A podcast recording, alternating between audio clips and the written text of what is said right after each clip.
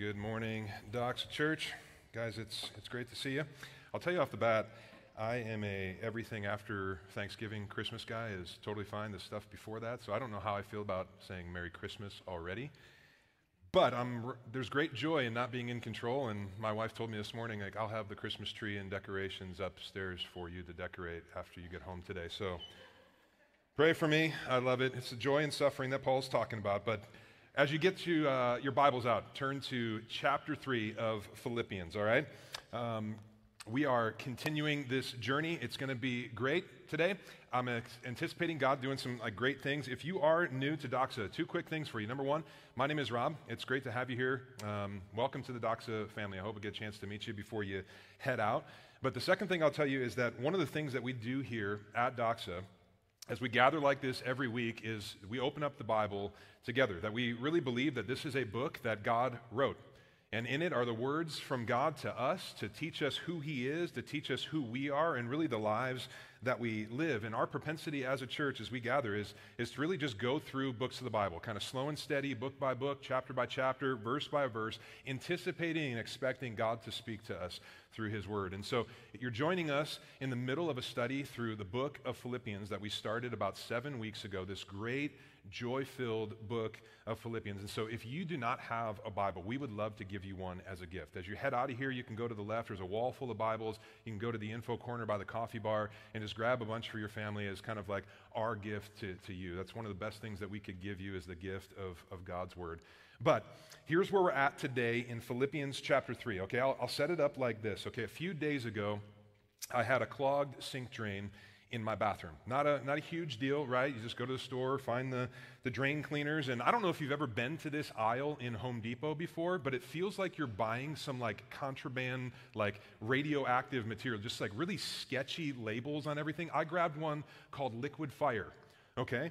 And, uh, it was in a heavy duty bag with like a Ziploc on top, and on it was like this big yellow sticker with the word warning in all capital letters surrounded by fire. Okay? And underneath it was a bullet point list that said, will burn away skin, corrosive to eyes, fatal.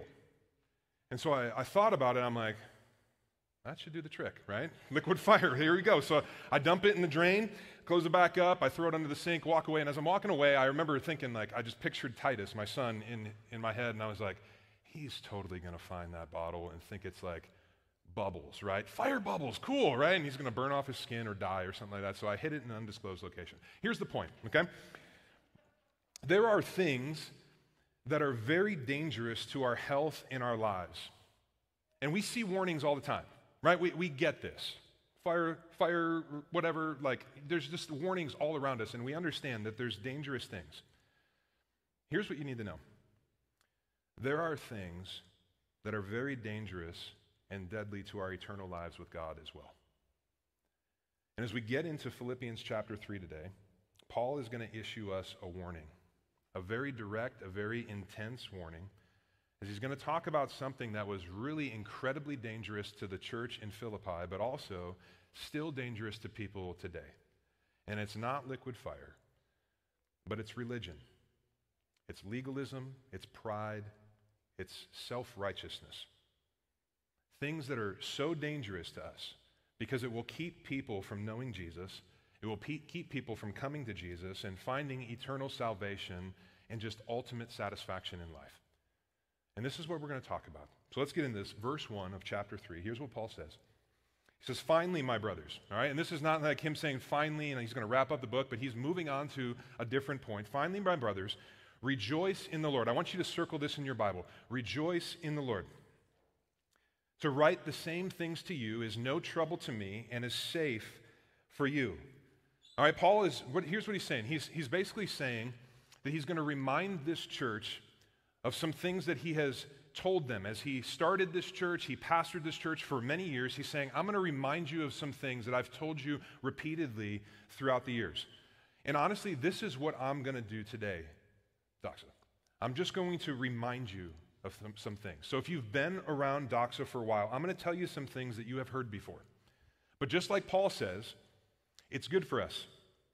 And we need to be reminded of them. We need to think about these things. And he says this is actually safe for us. In other words, Paul is saying that the church will be protected from religion, legalism, from false doctrine, from false gospels, heretical teachings, pride, self righteousness, all of that, if we regularly study the true gospel.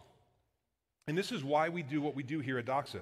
This is why we always seek to open the Bible together and we teach the Bible and we sing the gospel and we teach the gospel and we rehearse the gospel and we pray the gospel because we are so prone to easily forget who Jesus is and what Jesus has done because we are all sinful and we live in a world that in many ways rejects all the things of God.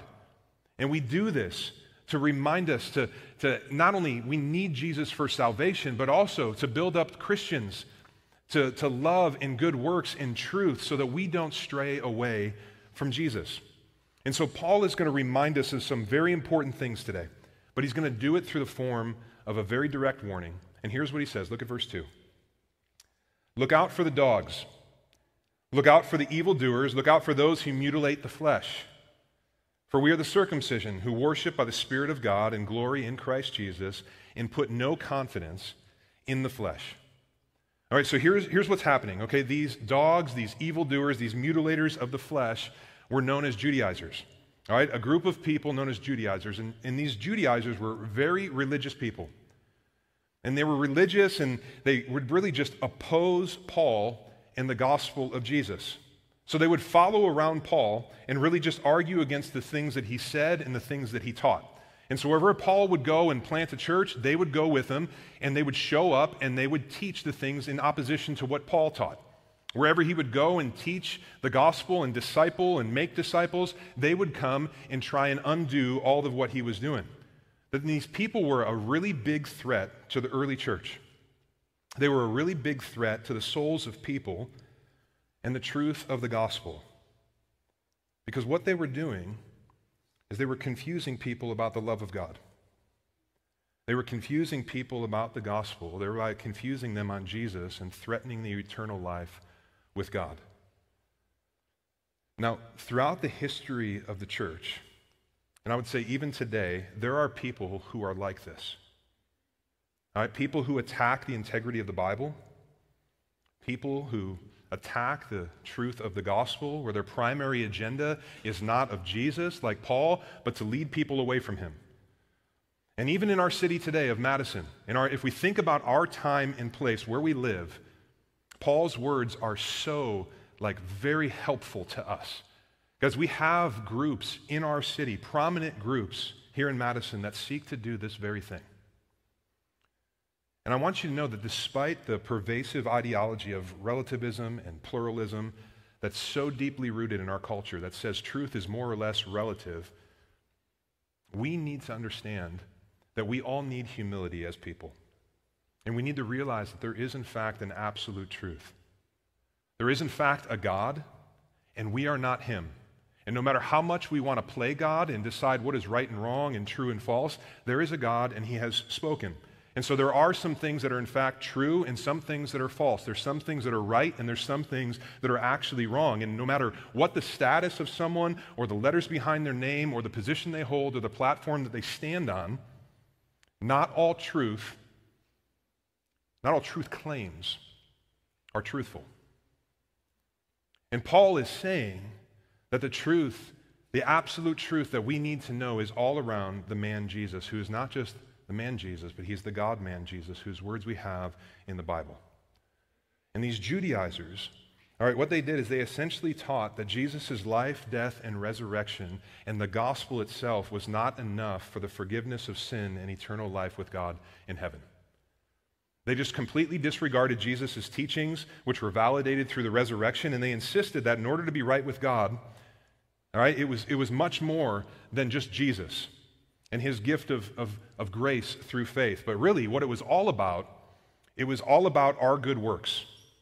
And so they said, you, you follow the Mosaic law, you follow the, the Ten Commandments. And so they would teach that if you live in a really good way, if you follow the rules, if you follow the Ten Commandments and the hundreds of other laws that surrounded the Jewish life, and you did it well, then you would be right with God. I want you to know that this is the essence of religion. And religion is awful in the sight of God. You hear people talk about how terrible religion is. Paul would kind of say, Yeah, I'm, I'm with you. I, I understand this, okay? Religion is very different from Christianity. And when I say religion, I'm not talking about what James calls like pure, undefiled religion, like caring for the widows and the orphans and the poor. But I'm talking about man made religions and traditions that try to really just prefer, like build a ladder in which we climb our way and be acceptable to God. This is what I'm talking about with religion. Religion says that it's all about what I do and how I live, to be right with God. It's very much about me and my good works. Christianity says no. It's not so much about me and my works, but it's all about Jesus and his works and what he has done for me to make me right with God. And so we can define religion as confidence in the works of our flesh to bring us to God. And as I, as I talk about this religious attitude, I know that there are likely some of you here today that you think this way. Okay, you, you have like a religious mindset that maybe you grew up in, in a very legalistic, fundamental church, a religious church, not a Jesus loving church. And you have this tendency to think about your relationship with God, that it's all about like what you do, what you don't do, and how you live. And if that is you, because I'll, I'll tell you, I love that you're here. I'm so glad that you're here because I'll tell you two things. Number one, you need to know that you're wrong. You're really wrong. You're thinking about it all wrong. But number two, Paul has something amazing to tell you today something so great that if you hear it and you accept it, you will walk out of here rejoicing like never before, rejoicing just like Paul. But these Judaizers, right, these were very religious people very egocentric people, very prideful people. And Paul is warning these Christians in Philippi about him. He's saying, I can't be with you. I'm locked up in prison, but I need you to know there's religious people coming, and they are going to ruin everything. They're going to confuse people and change your view of Jesus, so look out. Paul is saying that there is a very big difference between a Christian and a religious person. Do you know that? I actually hate when people, like I meet somebody, and like I've been meeting people at my daughter's school, and I'm in the pickup line and talking to people, and they like, you know, they cuss in front of me and they find out I'm a pastor. I'm sorry, I know you're very religious and you don't like that thing, and then I have to cuss at them to prove that I'm not religious. You know, I don't do that. But, but you know, I, I actually don't prefer to be called religious. I follow Jesus. There's a big difference. And here's how Paul explains the difference. All right, first, he says that these religious people are dogs, evildoers, and mutilators of the flesh. Okay, and so when he says dogs, we need to understand, we might miss this because in this time, you know, they didn't have like domesticated dogs that were like, you know, our friends and like cuddly cute pets. You know, if Paul was writing this today, he might use cats instead because they're just terrible, right? I know, I'm sorry. If I can take a shot at a cat, I totally will. But, um, so anyway, they're dogs. And dogs in this time, they're just nasty animals. They're wild, they're unclean, they were just dangerous. They wandered around the city, they fed on trash, they carried diseases that would pass it on to humans, and they were just very, very dangerous. This is how Paul viewed religion and religious people dangerous. They were dangerous dogs because they fed on the trash of false doctrine. They corrupted the truth of the gospel and they spread the disease of a false gospel. And Paul is very strong with this. Right? He's so strong. Like up until this point, you, he was like so filled with joy and encouragement and soft and kind, and he still is that, but he's at this place of like, you don't understand, this is like liquid fire. This will melt your face off. This will kill you if you consume it. And he says, look out for these dogs. Look out for these Judaizers because they're entering into the church, they're teaching a false gospel. They're telling people false things about Jesus, and people were getting confused about what it means to come to God, what it means to live for God, who Jesus Christ actually is. And because of their confusing, they were drifting away from Jesus towards eternal death and towards eternal separation from God. So it's a big deal for Paul. For Paul. He loved these people, he was trying to protect them. But he also calls them evil workers and mutilators of the flesh. All right, and when he calls them mutilators of the flesh, he's referring to, to circumcision. All right, that these, these people were really just, in essence, teaching that in order to be saved from sin and escape hell and be right with God and e- obtain eternity in heaven, it was faith, but faith plus good works. Specifically, the good works of circumcision. I want to explain this to you. I'm not going to show you a diagram or anything like that. We'll do that in some of our equipping classes, but no, totally not. But I want to explain this. We need to understand this. If you know your Bible, all right, these people got this concept of circumcision from the Bible. All right, that if we go all the way back to the book of Origins, the book of Genesis, there was a man named Abraham. Abraham was not a Jewish man. He wasn't looking for God, but God was looking for him. And God came to him, he saw him, he loved him, he saved him. He told Abraham that I'm going to bless you to be a blessing. I want to be your God, and I'm going to use you to tell the world that the God who created everything, the God who loves everyone, has made a way to be with him as life was intended before sin came into the world. And out of his great love, God initiated this relationship with Abraham, and God told him after that to circumcise himself as a symbol of the covenant, the unbreakable relationship that he had with him. Again, I don't understand why. A jersey would have worked just fine, but that's God's prerogative. I'll ask Jesus when I get to heaven why circumcision. But this is what they did. And so, good Jews, what they would do, the God's people in the Old Testament, is that they were, as they were waiting for the coming Messiah of Jesus, they had their boys circumcised as an outward symbol of what was to be true inwardly, that being a circumcised heart that loved, served, worshiped, feared God. But here's what you need to know. Here's what you need to know about circumcision, the Old Testament, all of it. Because all of that was given to point us to and to prepare us for the coming of Jesus. And once Jesus came, the Old Testament was fulfilled. This is what Jesus says in Matthew chapter 5, verse 17, that he came to fulfill the law. And so the result is, is that once we have Jesus, we don't need to continually do the same rituals and the same symbolism that they had in the Old Testament. You know, I'll give you a, a couple examples. For example, in the Old Testament, they had a temple, and the temple was where God dwelled among people. But we don't need a temple anymore because we have Jesus who is the presence of God with us, that we are now, in fact, the temple, and we have the Holy Spirit of God who dwells within us upon faith. In addition to that, in the Old Testament, they also had priests, and these priests were the mediators between God and people. But we no longer need a mediator between us and God, because as Hebrews chapter 11 says, that Jesus is our high priest, and he mediates between us and the Father. But these also, like in the Old Testament, they had these sacrifices. The priests would offer sacrifices for the sins of people to God. We no longer have to offer sacrifices in this way because Jesus is the Lamb of God, the perfect sacrifice who takes away the sin of the world. And so the point is, the whole Old Testament was in preparation, it was anticipatory to the coming of Jesus. And once Jesus came, everything was finished. Because, you know, my favorite thing that Jesus ever said in his last victory breath on the cross, you remember? It is finished. This is what Jesus was talking about. But with all of that, these people that Paul was warning the Philippians about, these religious people, they didn't understand rightly that everything was about Jesus because he had fulfilled all the Old Testament commands. And so they were saying, you, must believe in Jesus and be circumcised to be right with God. And as they said these things, they were saying, hey, you got to do these good works to be right with God. As they were saying this, here's what they were basically saying. This is exactly what they were saying. They were saying that Jesus is not enough.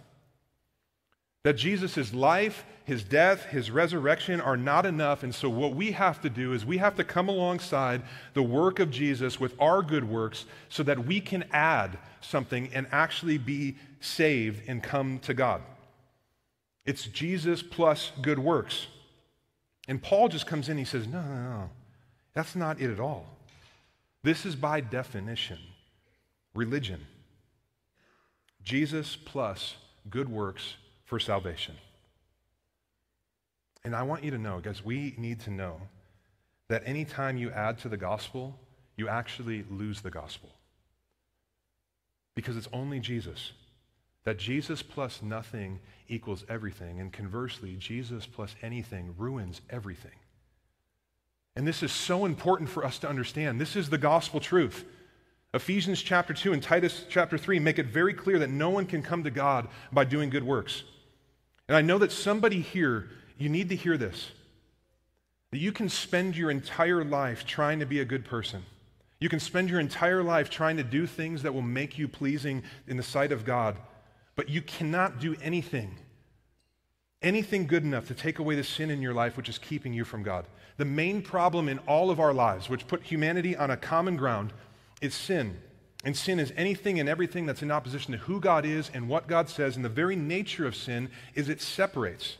It separates us from God. And no amount of work that we can do in our life will ever close that separation. If that separation goes on forever, unmediated, this is where you get into the terrible conscious reality of hell. It's only Jesus. And Paul is saying religion cannot save you. Good works cannot save you. You trying to be a good person cannot save you. You following the rules and the laws cannot save you. Church cannot save you. Baptism cannot save you. Nothing. It's only Jesus. And we need to be constantly reminded of this. And some of us in here, you need to be written, like learn this for the first time today that salvation and forgiveness of sin, a life with God, it's not about you, it's not about me, it's all about Jesus. And you can spend your entire life trying to live in a certain way where you're trying to earn God's love and be acceptable in His eyes, but you need to understand you're missing it. You're missing it. This is what religion is all about. You know what religion tells you? Religion tells you clean up your life. Stop looking at pornography. Stop cussing. Stop cutting old ladies off on the highway, right? Stop stealing money. Stop getting drunk. Stop sleeping around. Clean up your life, and then you will be acceptable to God. Some of you have been told that. Some of you believe that. You're living in this right now. It's religion, and it's a dog. Jesus says no amount of good that you do impacts your sin problem with God. He says, It's me.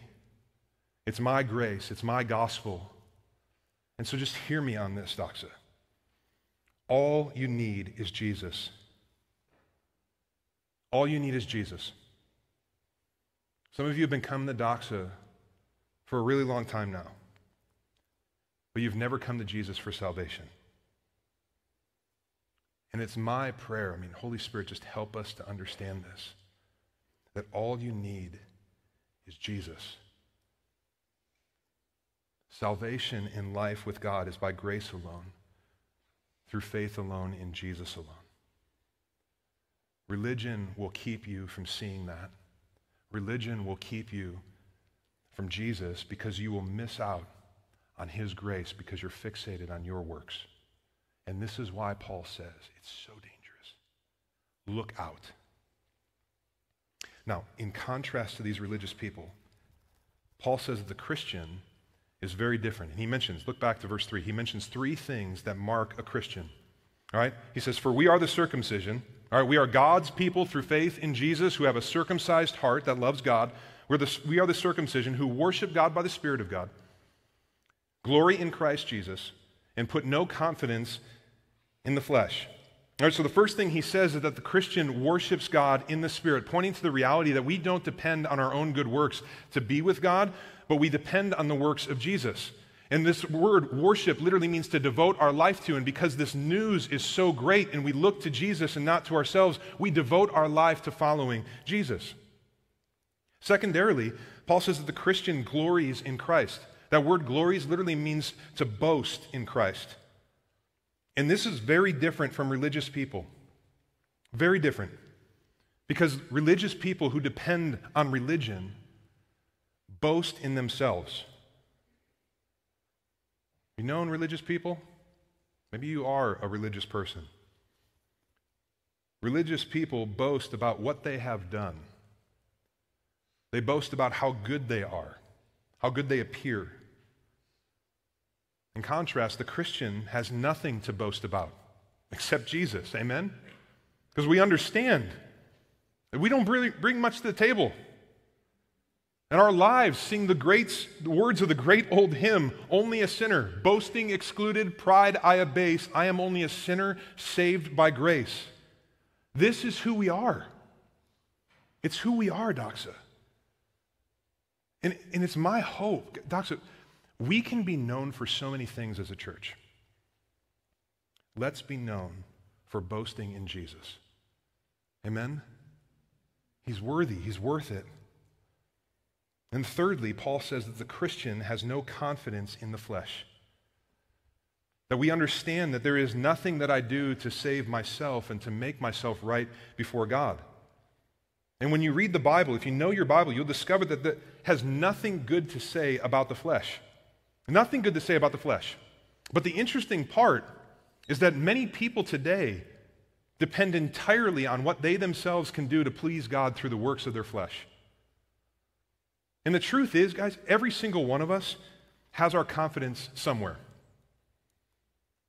But the Christian, our confidence is in Jesus and not ourselves. This is very, very different from religion. As Christians, we, we understand that we are sinners, that we're saved by Jesus. And the result of this understanding and this posture is really twofold it's humility and joy. It's humility because we know that we're not a good person, but Jesus is a good God. Right? We understand that there is not anything good in me. There's sin in me. I'm totally depraved. It's not that Jesus looks down from heaven, or God looks down from heaven and he sees good people in bad people. God looks down from heaven and he sees bad people in the Lord Jesus. And we understand that, and that produces humility in us. We understand that all have sinned and fall short of the glory of God, and this humbles us because we know that none of us have lived a life acceptable in the sight of God, but Jesus has lived a perfect life for me. Humility. And now that we know the love of Jesus and the salvation of Jesus, this also leads to a life of joy. Incredible joy. Do you have this joy? Have you felt this joy? This joy where, like, the pressure is off for me to please Jesus. Like, I don't have to please God with all my religious efforts and all my all that stuff because Jesus sits at the side of God and he pleases God for me. This is joy. It's joy. So, the Christian life, when we understand this, the Christian life is not so much something that I live for God, but it's something that God lives through me, through the power and the presence of the Holy Spirit, allowing me to live like Jesus for the sake of the world, to be obedient to God. Joy. And this is why Paul says, look back to verse 1. He says, Rejoice in the Lord. And this rejoice in the Lord, this is the first time he's, he's said rejoice and he's talked about joy repeatedly, but this is the first time in Philippians that he says rejoice and then he qualifies it with in the Lord. He's not saying just don't, it's not just about blind rejoicing, but this is about a joy in the Lord Jesus because of all that he is, all that he's done, and his gospel and all that he gives. And he says, rejoice. Religious people, though, are not humble and joyful. They tend to be very prideful, stressed, and judgmental. They're prideful because everything is about them. They're totally fixated on what they can do and, and how good they live. And they're constantly stressed because they can never live up to the standard of God. And deep down inside them, they actually know that they can't be perfect. But they keep trying. And as they keep trying, they turn judgmental because then they start comparing their life with other people's life to make them feel better about their good works, and they look down on other people. It's just hypocrisy. And I love this about Paul. All right, as Paul is sharing this, he's lived on both sides of the fence religious and Christian.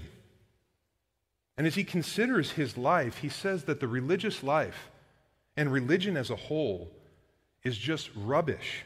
Look at verse 4. Paul essentially gives us his resume of good works that he held on to before he met Jesus. Verse 4 Though I myself have reason for confidence in the flesh also. If anyone thinks he has reason for confidence in the flesh, I have more. So he's saying these Judaizers are coming in and saying, You need to do all these things. And Paul is like, You're going to put confidence in that? Let me tell you how good I am. You haven't even arrived yet. You're still Pee Wee League. Uh, you're not even varsity, right? You're JV. He's like, Let me tell you about me. Verse 5 circumcised on the eighth day of the people of Israel, the tribe of Benjamin, a Hebrew of Hebrews, as to the law, a Pharisee as to zeal, a persecutor of the church. As to righteousness, under the law, blameless. This is a list of Paul's good religious works that he built to be right with God. He lived much of his life as a really religious man, and he had a lot of great reasons to be confident, confident in the works of his flesh. And so as he confronts these religious people, he basically says, Let me tell you about confidence, and let me tell you about being like a good religious person. He's saying, I was born a pure Hebrew, circumcised on the eighth day, the tribe of Benjamin. He's saying, My lineage, my background is as superior as it gets. I come from the right people. You don't get any better than me.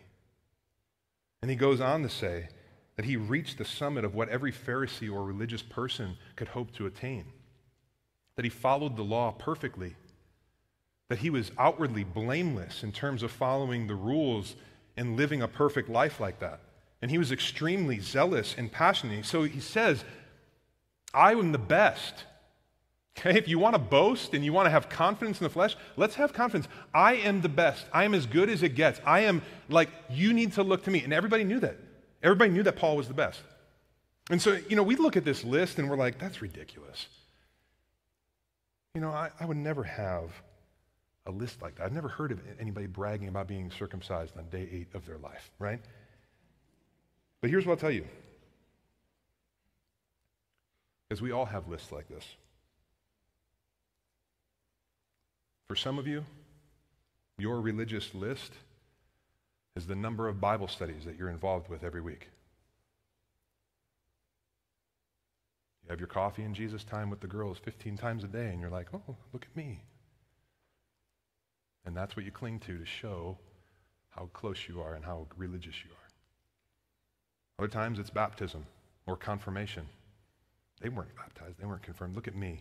This is my confidence before God. For some of you, it's how much theology you think you know.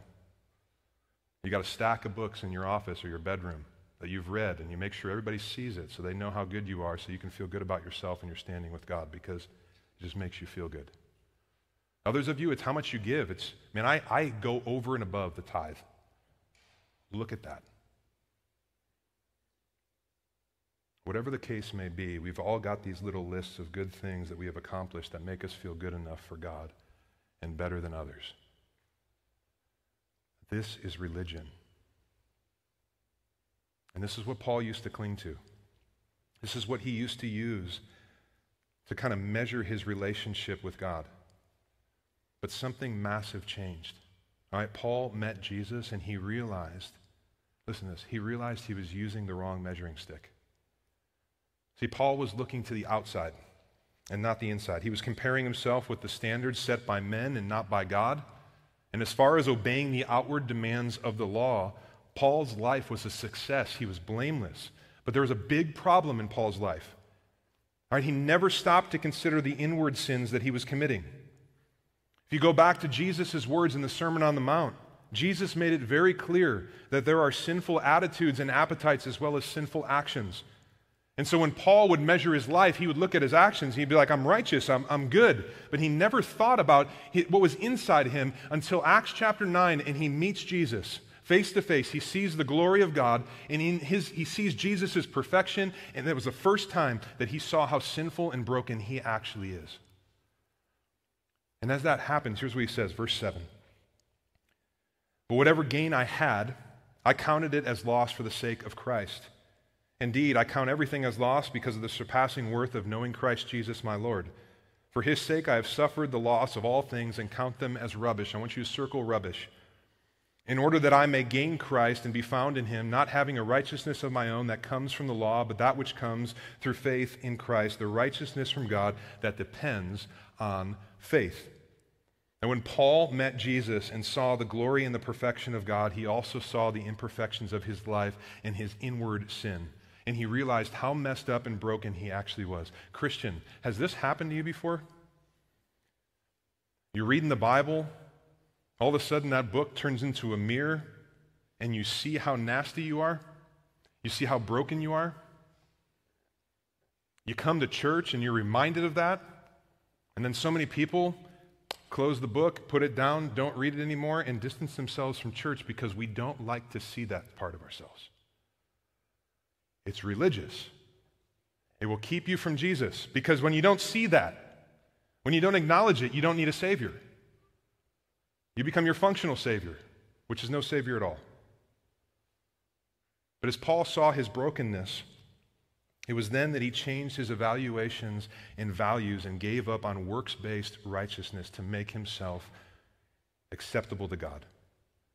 That he realized that he had been working really hard to be righteous in God's sight, but he was not righteous at all because none of his good works could ever produce real righteousness that would make him acceptable to God. And he says this in Romans chapter 3. He's quoting Psalm 14, and he says, None are righteous, not one.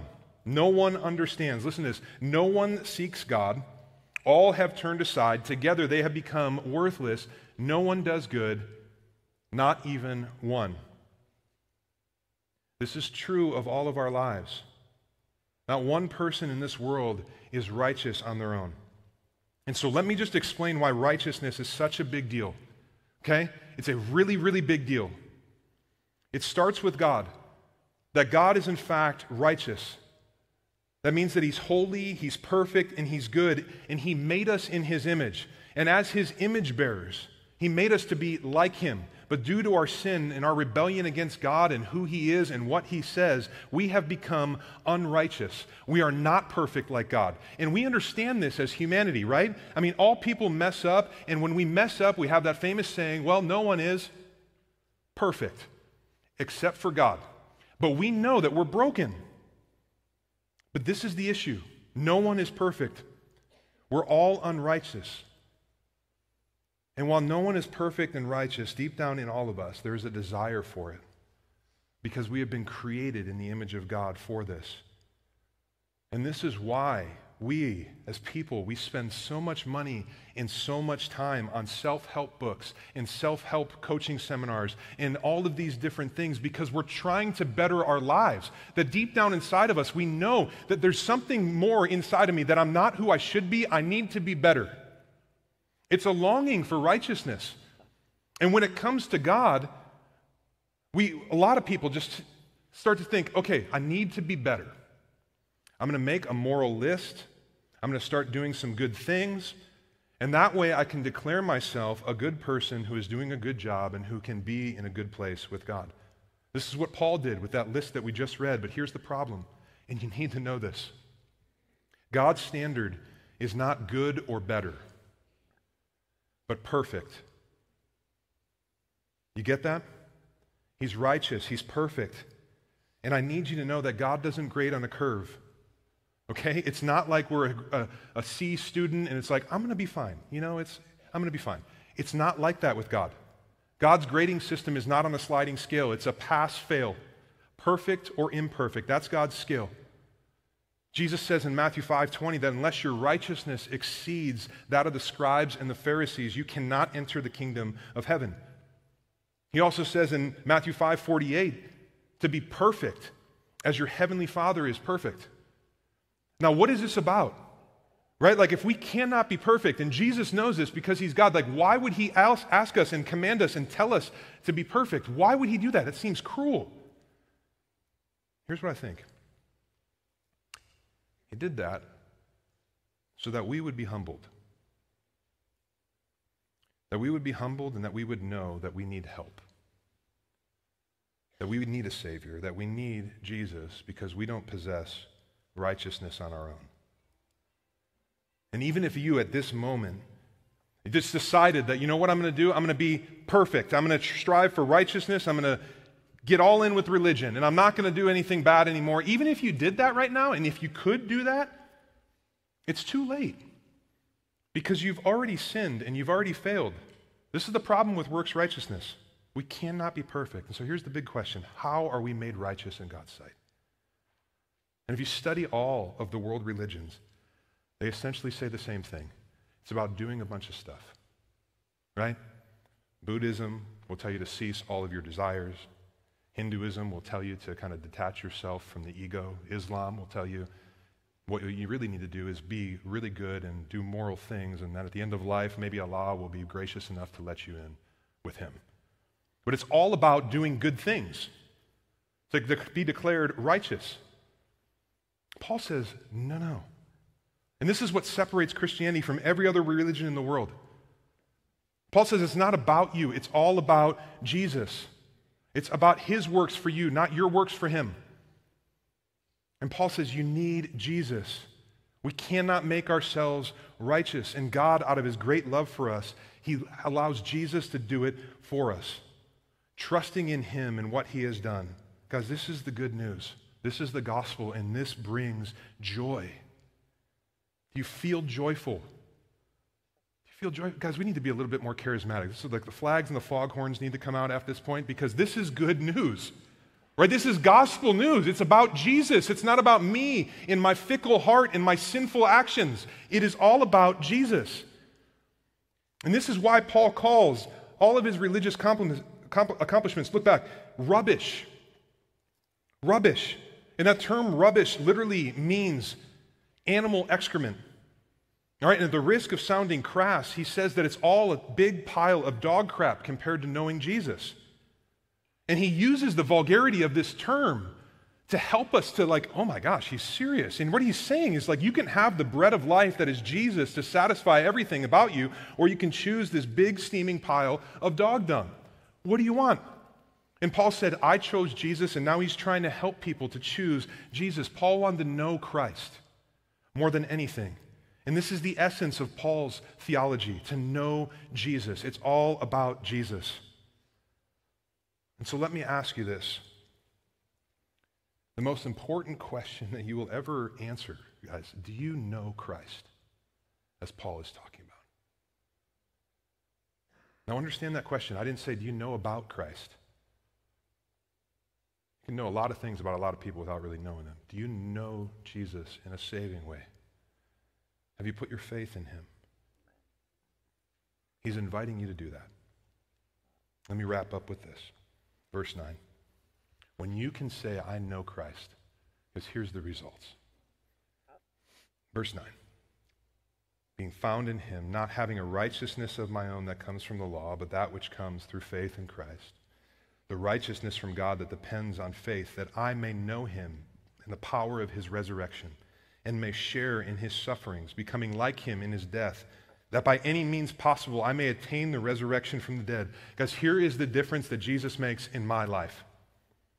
God sees me as righteous through Jesus. And even when I sin and feel unrighteous and I'm in a bad place and I mess up and I'm experiencing guilt and shame because of the mistakes I've made, the sins I've committed, Jesus stands in my place and advocates to the Father on my behalf. That I have a righteousness that's outside of myself. And this leads me to joy. And in this, I rejoice. I have the power of God to navigate life. So when sufferings come and sin comes and trials come and situations come, I have the power to get through it. And it's not a power that causes me to white knuckle it, but it's a power that causes me to surrender so the power of God through the Holy Spirit of God can work through me. That the same spirit that raised Jesus from the dead, Romans 8:11 is alive and well and living in me, empowering me to live for Jesus for the glory of God. Joy. I have assurance of my salvation knowing that nothing can separate me from the love of God that is in Christ Jesus, that I know Him, He knows me, that I am His, and He is mine. And Jesus, He walks with me, He talks with me, He protects me, and He brings me through as He brings me home. This is joy. And I have a glorious future, a light at the end of the tunnel of my life. And it's better than anything that I've ever experienced, and it's more glorious than anything I can even imagine. Where sin and death and suffering and tears and trials, all that will be gone, and it will be just joy, perfection, glory. That is my life. Christian, that is your life. Amen? Jesus is that good. Jesus is my joy. He's my hope. He's my Savior. He's my helper. He's my friend. He's everything. It's Jesus over everything. And in this, I rejoice. And, Christian, you can rejoice. And I pray that before you even open your mouth to sing, that you just ask God to remind you of this. Your life would be radically different. My life would be radically different if we thought about these things of God. And for those of you who are not a Christian and you're here, this joy is not yours, but it could be. The offer is there. Gift righteousness is there. Jesus' outstretched arms are there for you to take it. The question is, is will you? Jesus is enough. It's all about him. Let's pray.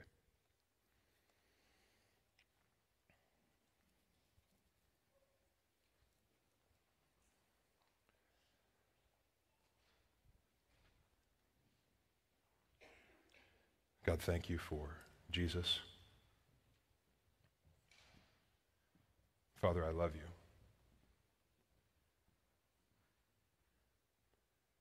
As I think about who Rob Warren used to be